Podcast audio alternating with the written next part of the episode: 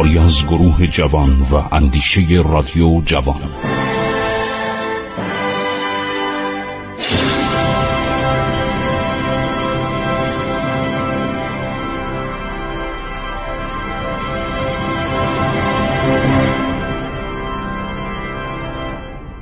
به نام خداوند بخشاینده مهربان من خسرو معتزد به شما سلام می‌گویم. دوستان عزیز در طی پانزده دقیقه آینده با شما درباره تاکتیک ها و مسائل رزمی دوران ساسانیان.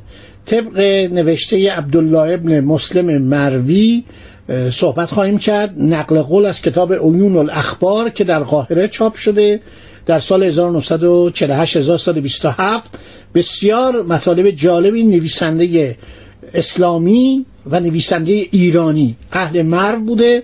با ترجمه کتاب های اصر پهلوی اصر ساسانی به زبان پهلوی بوده شهر میده که ایرانیا چگونه در آن زمان می جنگیدن. خب در قسمت دیگر از کتاب الحرب عبدالله ابن مسلم مروی که گفتم سنتزوی ایرانه سنتزو یک دانشمند رزمی بوده یک استراتژیست برجسته چینی بوده 500 سال قبل از میلاد مسیح که هنوز کتاباشو در چین تدریس می‌کنن و در ایران هم به زبان فارسی ترجمه شده.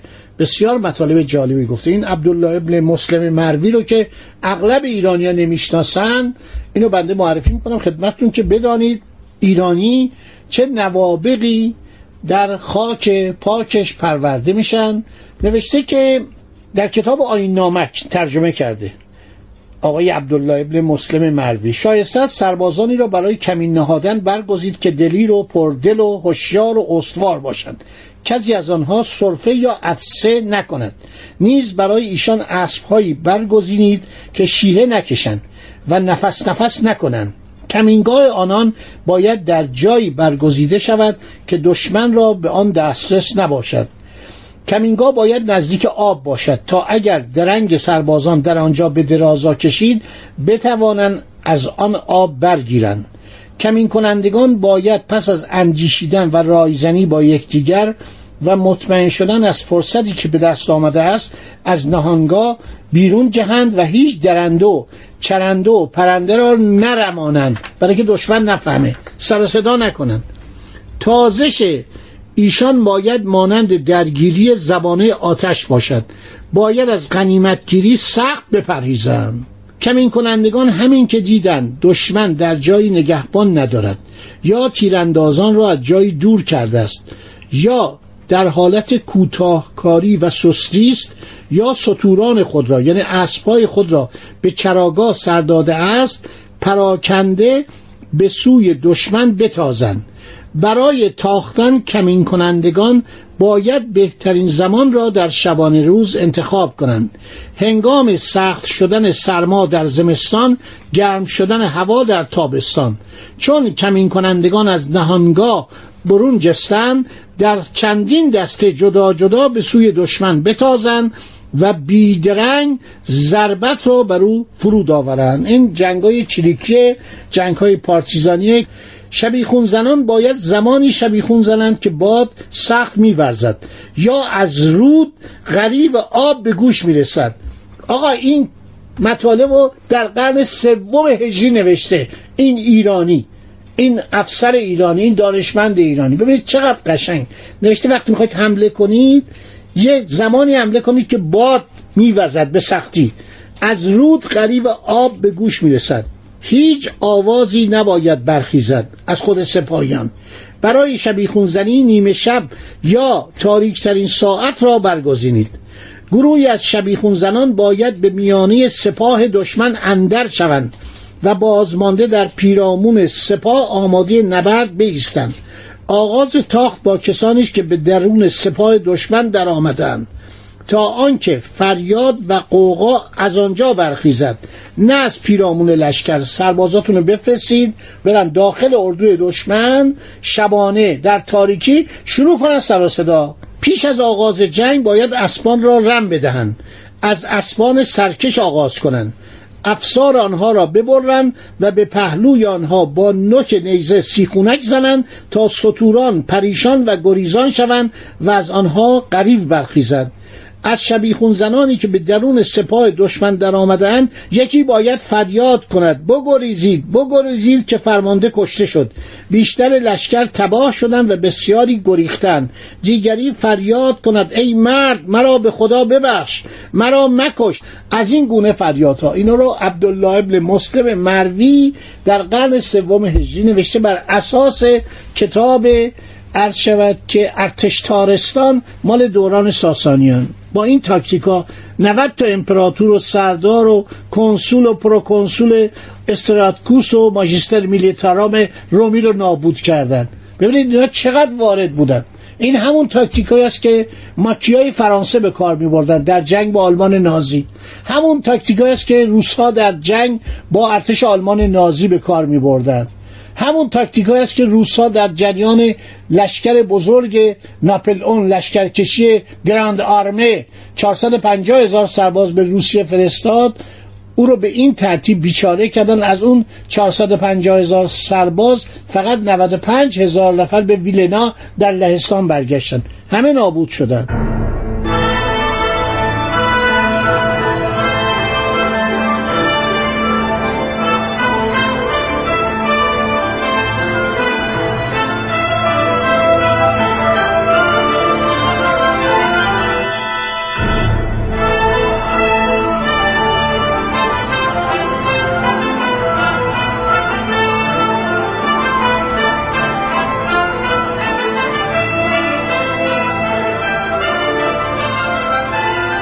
باید دانست که قرض از شبیخون زدن بیمفکندن در سپاه دشمن است. پریشان ساختن پس از غنیمتگیری کالا و چارپا باید سخت پرهیز کرد. اینی که برین دنبال کالاهای خوب دنبال اجناسی که در چادرهای فرماندهان و پادشاهان دشمنه باید جلوگیری کرد و باید خودداری کرد و این اشتباه رو باید مرتکب نشد. دینوری خیلی کتاب قشنگی نوشته عبدالله ابن مسلم مروی نوشته در هنگام محاصره و گرد فرو گرفتن شهرها و باروها هر کس از مردم شهر یا دژ را که بتوان به سوی خود کشیدن باید کشید چه از این کار دو سود بر دست آید. دست یافتن به راز دشمن بیمفکندن در میان دشمن. به دست این گونه کسان و نیز با دست کسانی از مردم دژ و شهر باید در گفتگوها میان خودشان سخنانی پراکنده سازند و مردم آنجا را بیچاره و تسلیم شده جلوه دهند. از فرارسیدن کمک ناامید سازند. به میگن ستون پنجم. این ستون پنجم یعنی شایع سازی شایع افکنی. این مسائلی است که در جنگ های دوم جهانی کاملا به کار برده شد. ستون پنجم ماجراش اینه که فرانکو ژنرال فرانکو که رهبر فالانش ها بود یعنی ملیون بود. علیه کمونیستا می جنگید وقتی شهر مادرید رو که در دست کمونیستا بود محاصره کرد در سخنرانی که اعلام کرد ازش پرسیدن شما چند لشکر دارید به طرف مادرید میفرستید؟ 1939 1318 هجری شمسی. برگشت گفت من چهار ستون دارم به طرف مادرید میفرستم که کمونیستا و این کسانی که اومدن از دنیا به طرفداری کمونیستا بریگاد اینترنشنال یعنی تیپ بین المللی اینا رو ما داریم حمله می‌کنیم به طرف شهر.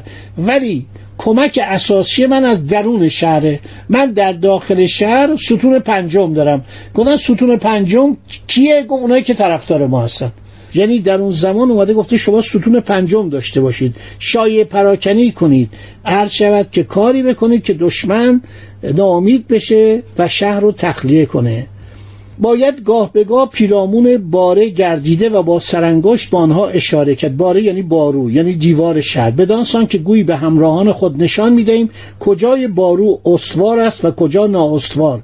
کجا برای نهادن منجنیر مناسب است و کجا برای عرابه و کجا برای زدن خیمه و کجا برای بستن نردبان و از کجا می‌توان بر دیوار باروی شهر برآمد.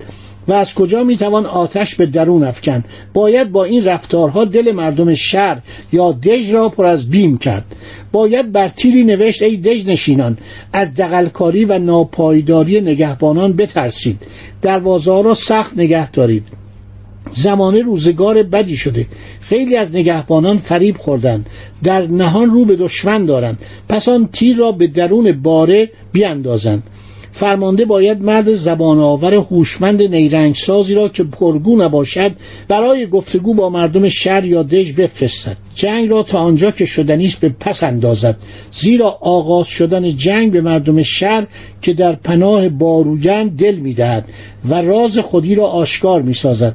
اگر فرمانده ناگزیر از جنگیدن شد نبرد باید با کمترین شماره و اندک ابزار جنگ آغاز گردد.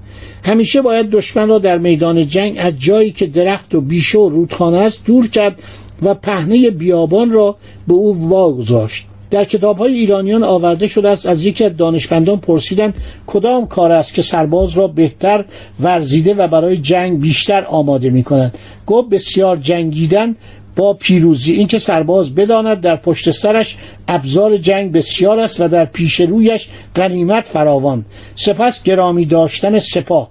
پس از هر پیروزی و سرفراز ساختن کوشندگان از راه ستودن ایشان با نام و نشان در نزد مردم پاداش دادن به دلیران در پیشگاه دیگران. اینا نکات ببینید چقدر جالب و چقدر عرض شود که خواندنی است.